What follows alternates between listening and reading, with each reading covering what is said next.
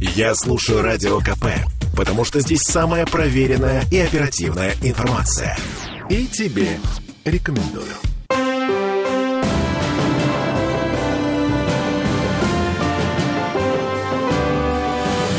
Нулевое чтение. Больше групп хороших и разных. Значит, у нас э, появится координационная группа по контролю розничных цен в Петербурге. А потом у нас еще будут э, члены парламентской комиссии по вопросам порядка и законности э, заниматься миграционной сферой. Денис Четербок в эфире радио «Комсомольская правда». Мы вместе готовимся к, завтрашней заседанию, к завтрашнему заседанию нашего законодательного собрания. Итак, Денис, значит, э, чем будет заниматься группа по контролю розничных цен. Вот зачем ЗАГСу еще и такое? Ну, во-первых, э, рабочие группы, они не создаются ради, скажем так, э, количества, а создаются тогда, когда определенные вопросы, которые входят в сферу деятельности нашего парламента или конкретной комиссии, вот э, они уже не то что назрели, они перезрели. Очень много обращений сейчас идет относительно повышения цен на ряд продуктов питания, и эти цены цены растут немножко выше, чем э, цифры статистики по да, инфляции. Да, но они все обоснованы. У нас логистика, у нас иностранное а оборудование, вот у нас вот, вот это а вот это все. вот другой вопрос. Ведь мы, смотрите, э, иногда попадаем в такую ловушку, когда происходит резкий рост цены, исходя из того, что ослаб курс рубля. Например, он э, там повысился одно время, там был 100 и даже больше 100 рублей. Но сейчас-то курс меньше на 10 рублей, а цены почему-то не падают на эти проценты. То есть как, какая-то эта дорога с ну, односторонним таким движением. Когда у нас объясняют логистику сложную, повышение цен, логистика выстраивается, а понижения нет. Хотя э, вот по последним статистическим данным банально берем э, цену по перевозке контейнеров. Да? Э, не помню, какая была локация, но условно, скажем, с Дальнего Востока да, до там, европейской части. Какое-то время, когда были нарушены логистические цепочки, 8 тысяч в иностранной валюте перевозка контейнера одного. Сейчас уже эксперты фиксируют это в 10 раз снижение.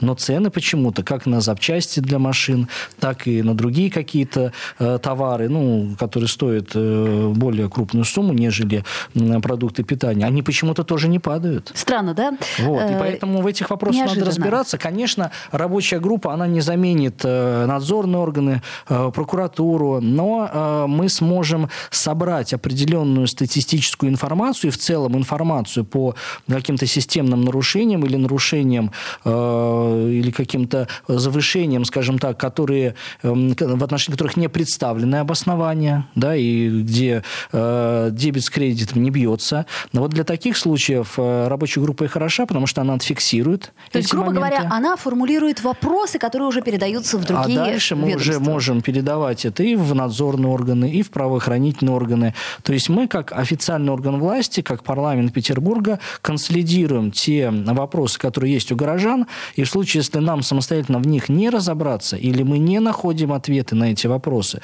тогда, конечно, мы используем свою контрольную функцию как парламента и передаем это на рассмотрение уже людям в погонах, которые или в э, специальных, э, специальной форме, да, в мундирах, которые уполномочены уже на другом уровне, используя другие процессуальные инструменты, разбираться с этими вопросами. Это, кстати говоря, касается как э, цен на продукты, так и миграции.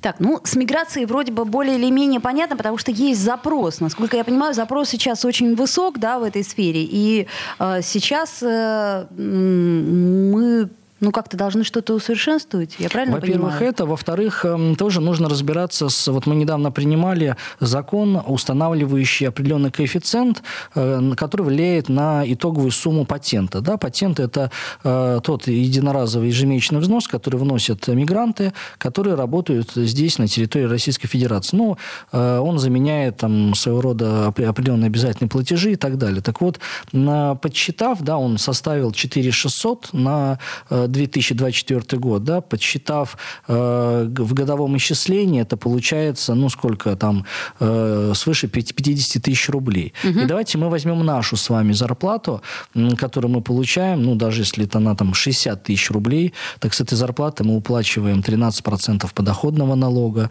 да, мы уплачиваем обязательные взносы, и сумма-то получается гораздо больше. Значительно, это да, мягко скажем. И это другой, это еще один момент с тем, чтобы вот разобраться хорошо и тщательно в сфере вот всех совершенствований нашего миграционного законодательства. Все-таки не делать вот эту ну, дискриминационную такую историю, не закладывать по отношению к тем, кто э, трудится здесь, ну, скажем так, является гражданином Российской Федерации, тем, кто э, приезжает сюда заработать, чтобы отправить свои деньги э, куда-то за рубеж родным и близким, это тоже хорошо. Вот. Но при этом э, они как бы получаются немного в более, что ли, лучшем э, положении, нежели наши работники. Но вот э, над этим вопросом мы тоже будем э, внимательно смотреть, вот, поскольку все-таки здесь должна быть, должно быть определенное зерно справедливости. Вот. И в том числе и для этих вопросов создана рабочая группа, хотя у нас э, и на постоянной основе создан специальный штаб по вопросам миграции, который занимается э, ну, вот, всей логистикой, связанной вот, от приезда мигранта, его э, легального устройства. Самая главная задача еще вывести всех их в легальную сферу, с тем, чтобы они получали, во-первых, бел, в белую зарплату, да, и чтобы это все обелялось с точки зрения нашей экономики. И второе, Э, с тем, чтобы э, а, и они были защищены законом от каких-то произвольных там проверок, э, каких-то, может быть, надуманных вопросов, да, ведь часто мы видим, да, когда там их останавливают, начинают там проверять с ног до головы, хотя каких-то оснований для этого нет. Это все тоже влияет на общий климат и в нашем городе, и в нашей стране, поскольку, ну, не секрет, многие отрасли нашей экономики, они нуждаются в такой рабочей силе. Но сейчас, сейчас у нас климат по отношению к мигрантам, как мне кажется, вот по моим наблюдениям, очень сильно накалился. Что-то происходит Но, в воздухе. Понимаете, вот именно для того, чтобы... Ведь вот этот накал, он иногда может возникать, исходя из каких-то пустяковых абсолютно вопросов, которые можно снять, ну, не принимая федеральные законы, не меняя глобальное законодательство, а просто на уровне исполнителей. Вот рабочая группа, она как раз-таки хороша и для таких вопросов, поскольку туда вовлечены представители миграционной службы и тех структур, которые занимаются медицинскими осмотрами, выдачей вот этих свидетельств, разрешений, да, прием патентов и так далее. К вот слову это... сказать про резиновые квартиры. Мы не так давно об этом говорили в эфире, да, ведь это же тоже имеет значение. Это тоже имеет, где... и законодательно были приняты определенные изменения, вот, поэтому это все охватывается, скажем так, такой культурой, общей культурой и работы здесь, и э, интеграции вот этих людей тоже в нашу, в нашу культуру, потому что, ну, давайте сравним, когда мы едем ну, не хочется сейчас приводить пример каких-то недружественных стран, но одно время, когда мы ездили к нашим уже бывшим партнерам, как тогда казалось, там тоже достаточно строгие требования в отношении э, трудоустройства специалистов. Специалисты, да, нужны, но ты должен соответствовать определенным критериям, э, быть здоров с точки зрения там, отсутствия каких-то заболеваний и так далее. Поэтому это общемировая практика, и, конечно, она должна тоже грамотно внедряться и в наш э, вот, петербургский оборот. Будем надеяться. Будем надеяться, что эта группа э, рабочая э, поможет и нам в том числе разобраться с теми проблемами, с которыми сталкиваются наши слушатели. Так, далее. В первом чтении вы завтра планируете рассмотреть законопроект о запрете на снос городских зданий, которые обладают признаками объекта культурного наследия. Так, а Ага. А до этого, я так понимаю, ограничения распространялись только на постройки, которые уже получили охранный статус. Что меняется, Денис? Значит, э, меняется принципиально важное изменение, а, поскольку у нас есть действительно объекты, которые уже обладают охранным статусом, и в отношении этих объектов каких-то переживаний нет, поскольку они от сноса защищены уже действующим законом. Но у нас есть еще целый ряд объектов, которые на, ну, на данный момент не, не имеют охранный статус, а лишь имеют, ну, скажем так, признаки, да, то есть как процедура э, построена, да, то есть выявляются признаки определенные, подается заявка, да, что вот такой-то объект имеет признаки. Вот. И дальше проводятся определенные экспертизы и принимается решение относительно того, действительно ли эти признаки э, достаточны для того, чтобы придать охранный статус, или же нет. Ну, есть спорные ситуации, есть там э, вопросы там с, например, очень часто, когда объекты какие-то э, за вот долгий период проходили не одну реконструкцию, да, сохранили сохранили ли они вот эти исторические элементы, или, может быть, после капремонта в советский период ничего там исторического и не осталось. Ну, вот, поэтому вот такие объекты на данный момент э, защиты от сноса не имеют.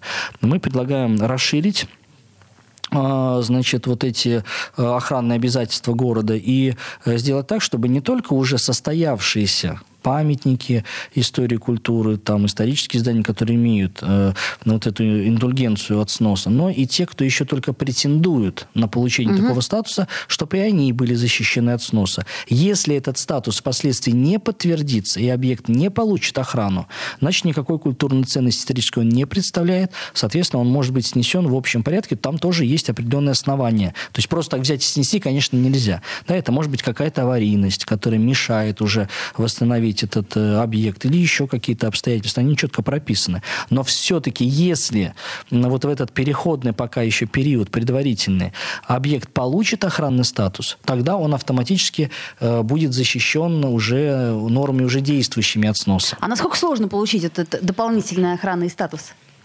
Но вообще, э, на мой вкус, процедура достаточно ну, трудоемкая, да, и она требует э, очень, во-первых, серьезных экспертных мнений, угу. да, и заказывают специальные экспертизы.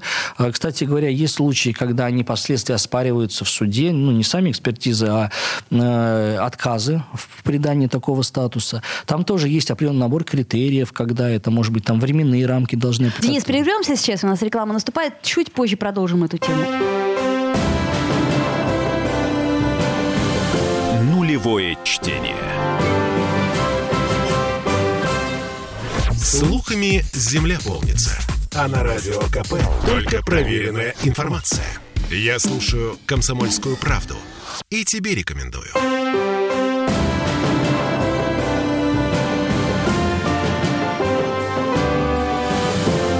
Нулевое чтение.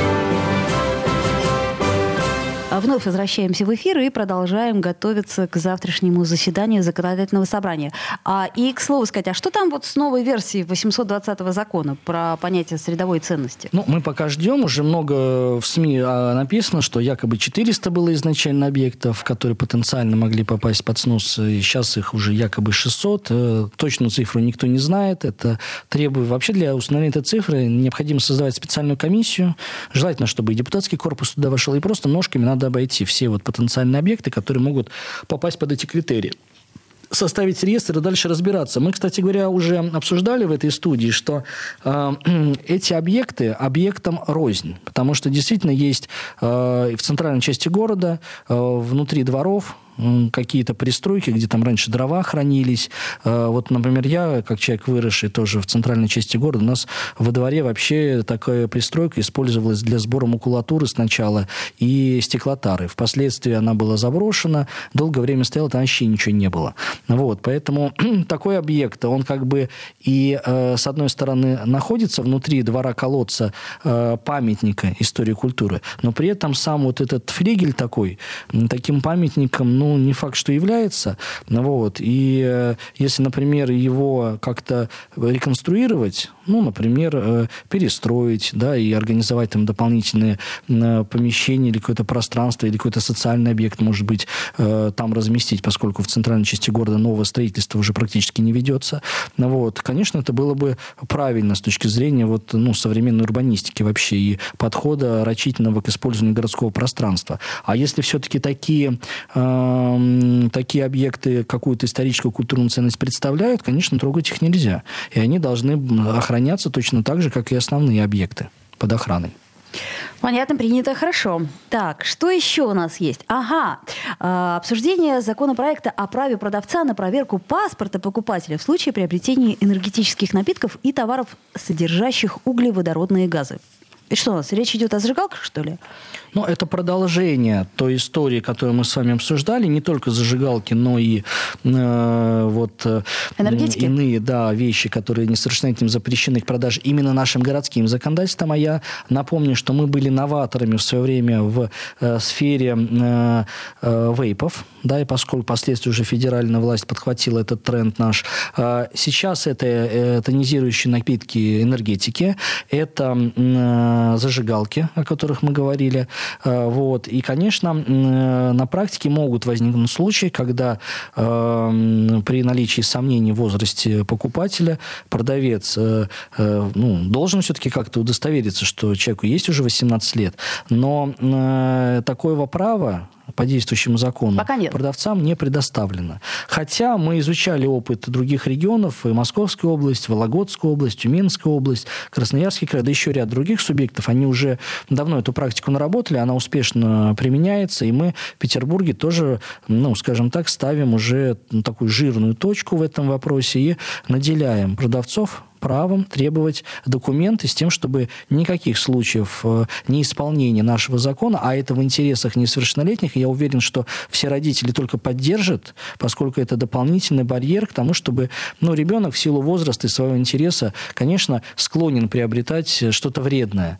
Вот. И мы, как взрослые, должны, э, пока еще имеем э, вот эту власть над ребенком и несем ответственность да, за наших детей, все-таки сделали все максимально возможное с тем, чтобы э, вот э, уберечь наш, наших юных дарований от такого, такого, такого вот, таких вот продуктов. Исполнится 18, полностью ответственность за себя мы принимаем самостоятельно и дальше Пей уже... энергетики, кури что хочешь. Э, э, в общем, да, родители уже ответственность за тебя не несут.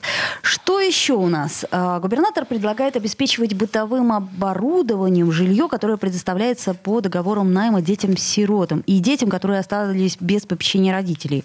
Так, я понимаю, что тут у нас прям целый перечень. Значит, э, будет включен туда кухонный гарнитур, комплект для прихожей, холодильник, стиральная машина, утюг, чайник и другие необходимые в быту вещи. Да, это перечень тех предметов, ну, без которых не может обойтись ни одна современная квартира. А, проблематика здесь следующая. Все-таки, а, получая квартиру, вот дети-сироты, они все-таки получают ее, как сейчас принято говорить, в отделах продаж чистовой отделкой. То есть голые стены? Да. И поэтому, конечно, какие-то подъемные должны быть. Э, у э, таких детей город должен обеспечить их э, ну, минимальным набором для того, чтобы обеспечить хороший, уютный быт по современным стандартам. Вот, поэтому и предлагается такая мера. Э, стоимость, э, вот эм, общая как бы стоимость да, на одну квартиру посчитана из расчета 161 э, тысяча рублей.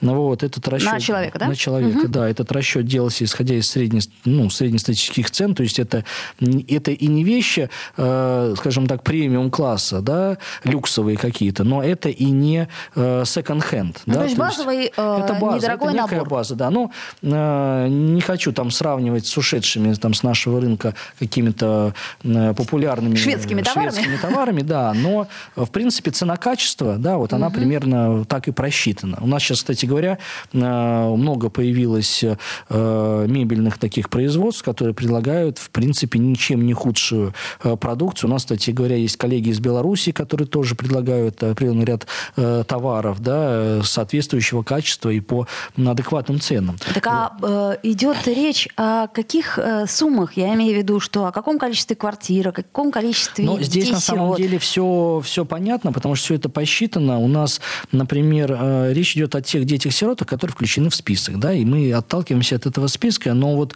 могу сказать, что э, если говорить о э, конкретно квартирах, то 23 год, да, 628 квартир, в 24 году 1060 квартир, квартир, 25 год 1124 квартиры, 2026 год 650 квартир. То есть это э, Порядка с половиной тысяч, ну, да, примерно квартир? так, ну, примерно. да. Угу. Соответственно, вот э, и суммы подсчитаны, да, если говорить о 2024 годе, то это 284 миллиона рублей уже обойдется городской казино. 25 год 197, 26 118. То есть это идет привязка к количеству тех детей, которые содержатся на списке, и тех, кого мы обязаны обеспечить жилыми помещениями. Я напомню, что город в следующем году поставил задачу закрыть вопрос вот с той задолженностью, да, которая образовалась перед детьми, э, сиротами. И здесь мы выходим уже на плановое обеспечение угу. с 25 года.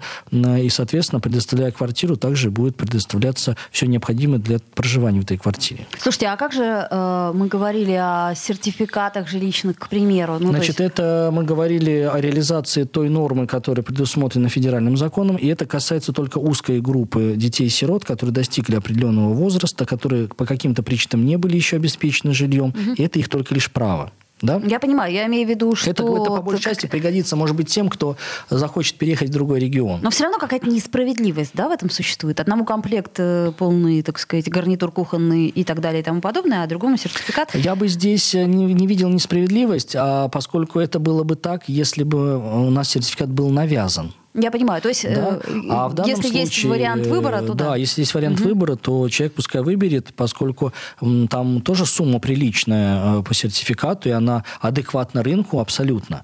Ну, вот, поэтому если кому-то будет выгоднее да, получить эти деньги на приобретение, а мы говорим о том, что это может быть квартира приобретена уже и с мебелью по сертификату, да, э, специальная комиссия выезжает, смотрит ну, вот то эти есть все вторичка условия. тоже рассматривается. Конечно, поэтому здесь здесь, ну, говорить о том, что есть какая-то несправедливость, нет, ой, это право выбора.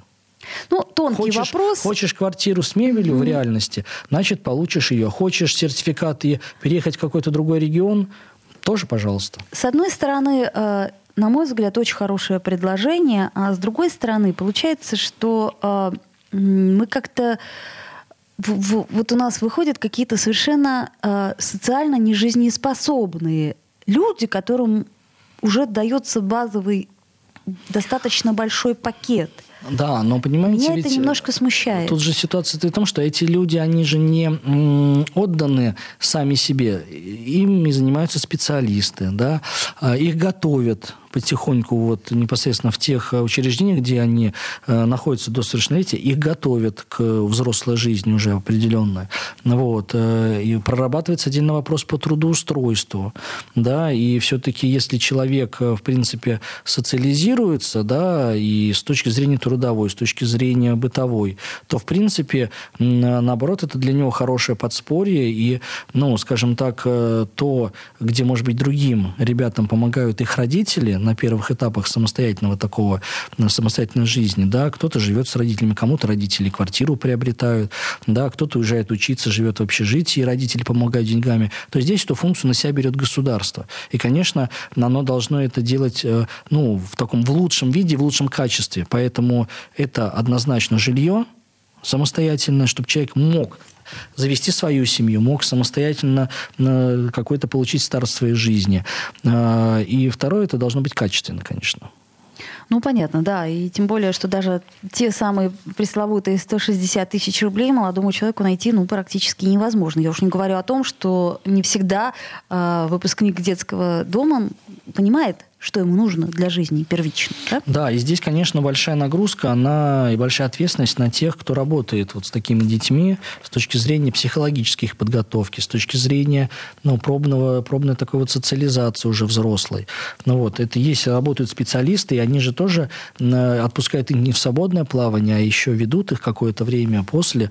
Ну, вот, э, есть же тоже и в образовательных организациях высшего звена определенные льготы, определенные тоже люди, люди, которые э, ведут этих, этих ребят.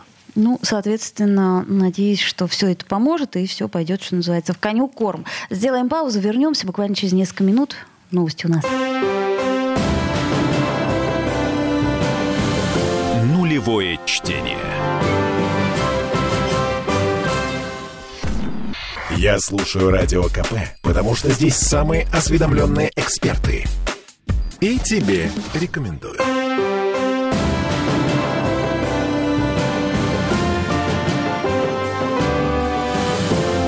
Нулевое чтение. А это мы вернулись в эфир. Я Ольга Маркина. Я Денис Четербок. Депутат законодательного собрания. И вот, на мой взгляд, очень важная инициатива. В ЗАГСе предложили оказывать бесплатную юридическую помощь обманутым мошенниками пожилым людям. А, так, я так понимаю, что э, согласно проекту закона перечень предлагается расширить одним пунктом, да, то есть граждане, достигшие 65 лет, которые признаны потерпевшими от мошенников. В данном случае, э, я так понимаю, что мошенники донимают всех.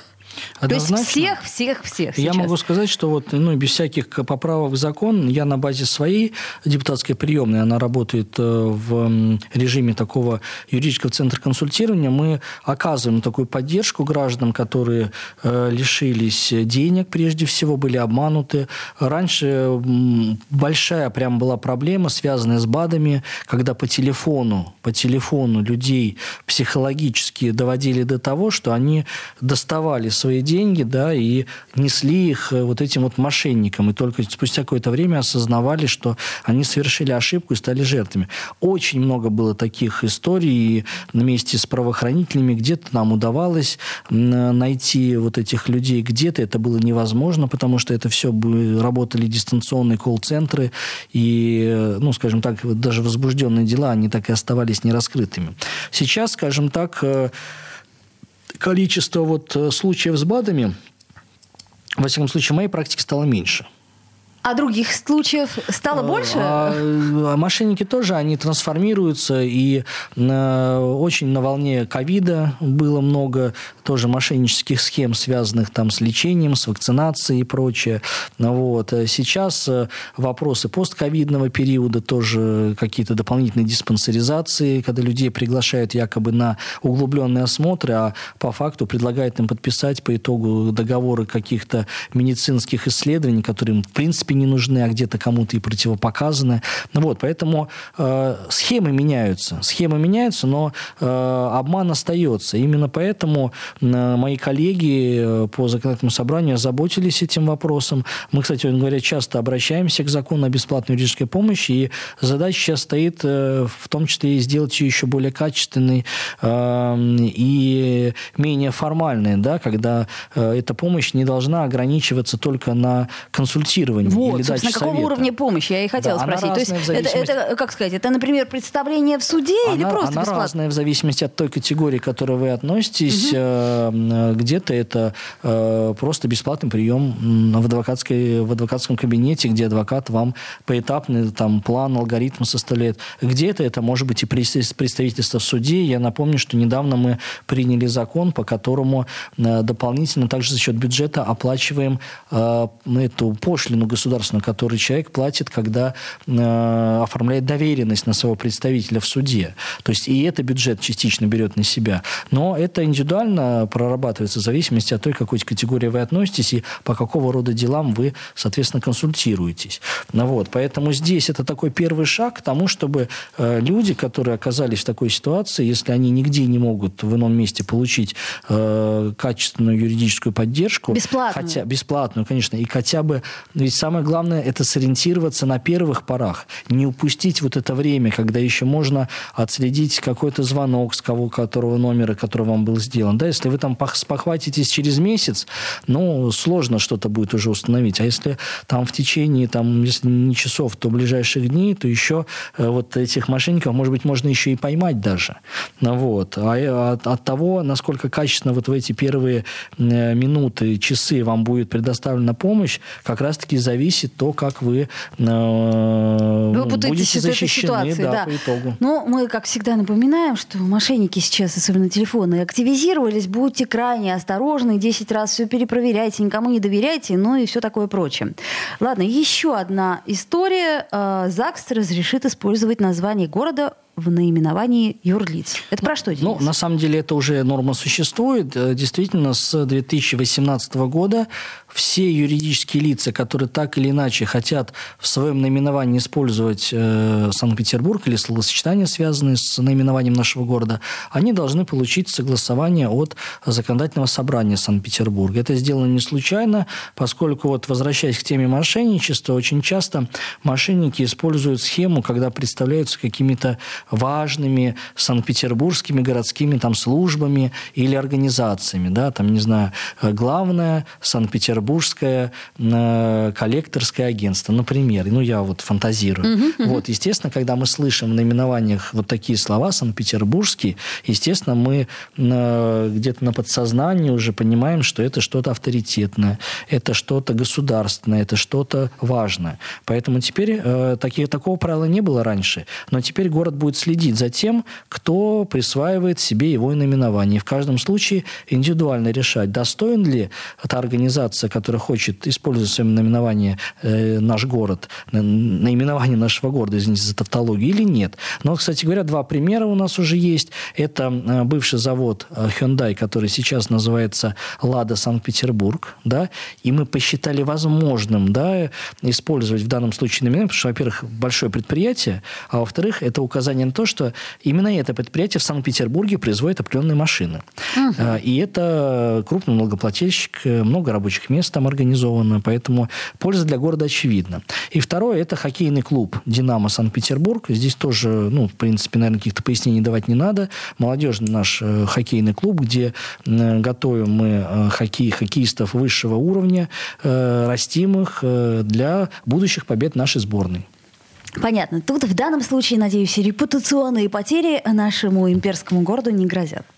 Хорошо. Э, насколько я понимаю, второе чтение законопроекта о продлении моратория на городской закон о КРТ. Второе и окончательное третье, поскольку поправок ага. ожидаемо не поступило, и на завтра этот закон уже будет принят депутатским корпусом, и э, еще на год этот мораторий будет продлен, э, а мы следим за судьбой наших поправок в Государственной Думе. Я напомню, что мы уже параллельно две попытки предприняли исправить несовершенство федерального законодательства, которое так возмутили петербуржцев, и э, направили как самостоятельные свои предложения, так и оформили их в виде поправок к уже рассматриваемому документу с тем, чтобы ускорить э, прохождение наших инициатив. А когда мы ждем ответа-то? Ну, здесь от нас уже ничего не зависит. Все это зависит от графика рассмотрения проектов Государственной Думой. Э, как минимум до конца года хотелось бы, чтобы коллеги определились по нашим э, поправкам, которые мы подали к уже рассматриваемому проекту. Что касается нашего закона, закона отдельного, да, то я думаю, что не раньше следующего года начала он будет предметно рассматриваться в Государственной Думе. Соответственно, где-нибудь к весне мы какие-то итоги... К весне, к лету, да. К лету, может быть, да? какие-то итоги мы получим. Но этого достаточно, поскольку мораторий в целом продлен на весь 2024 год, поэтому в целом у нас год в запасе. Понятно. Еще у вас завтра ожидается отчет сенатора э, Андрея Кутепова. Да, традиционное тоже для конца осени мероприятие. Э, Андрей Викторович представляет законодательное собрание в Совете Федерации, является председателем Комитета по экономической политике и достаточно активный законотворец. И э, многие предложения, которые поступают нам, депутатам э, Заксобрания, мы направляем ему, поскольку ему гораздо проще уже на федеральном уровне от себя, как от представителя нашего региона, их проводить, их вносить. И ну, он достаточно успешен в своей, в своей деятельности. Мы э, ждем от него, во-первых, отчет о работе за предстоящий год, э, что э, сделано по законотворческой линии, как слышен голос Петербурга, да, и какие планы на будущее с тем, чтобы мы тоже были в курсе того, как развивается федеральное законодательство. Вопрос экономики вообще в целом важный для города, поскольку это и рабочие места, это и пополнение городской казны, но и в целом мы пляшем уже, извините, тоже от экономики. Какова наша экономика, э, такова наша городская и социальная политика, такие, как, такие у нас там э, больницы, школы и так далее. Ну вот, поэтому достаточно обстоятельный разговор, это подведение небольших итогов и постановка задач на будущее. А, к слову, э, насколько я помню, в ноябре Кутепов стал соавтором федерального законопроекта, которым предлагается предоставить регионам право устанавливать требования к локализации транспорта в легковом такси. Да?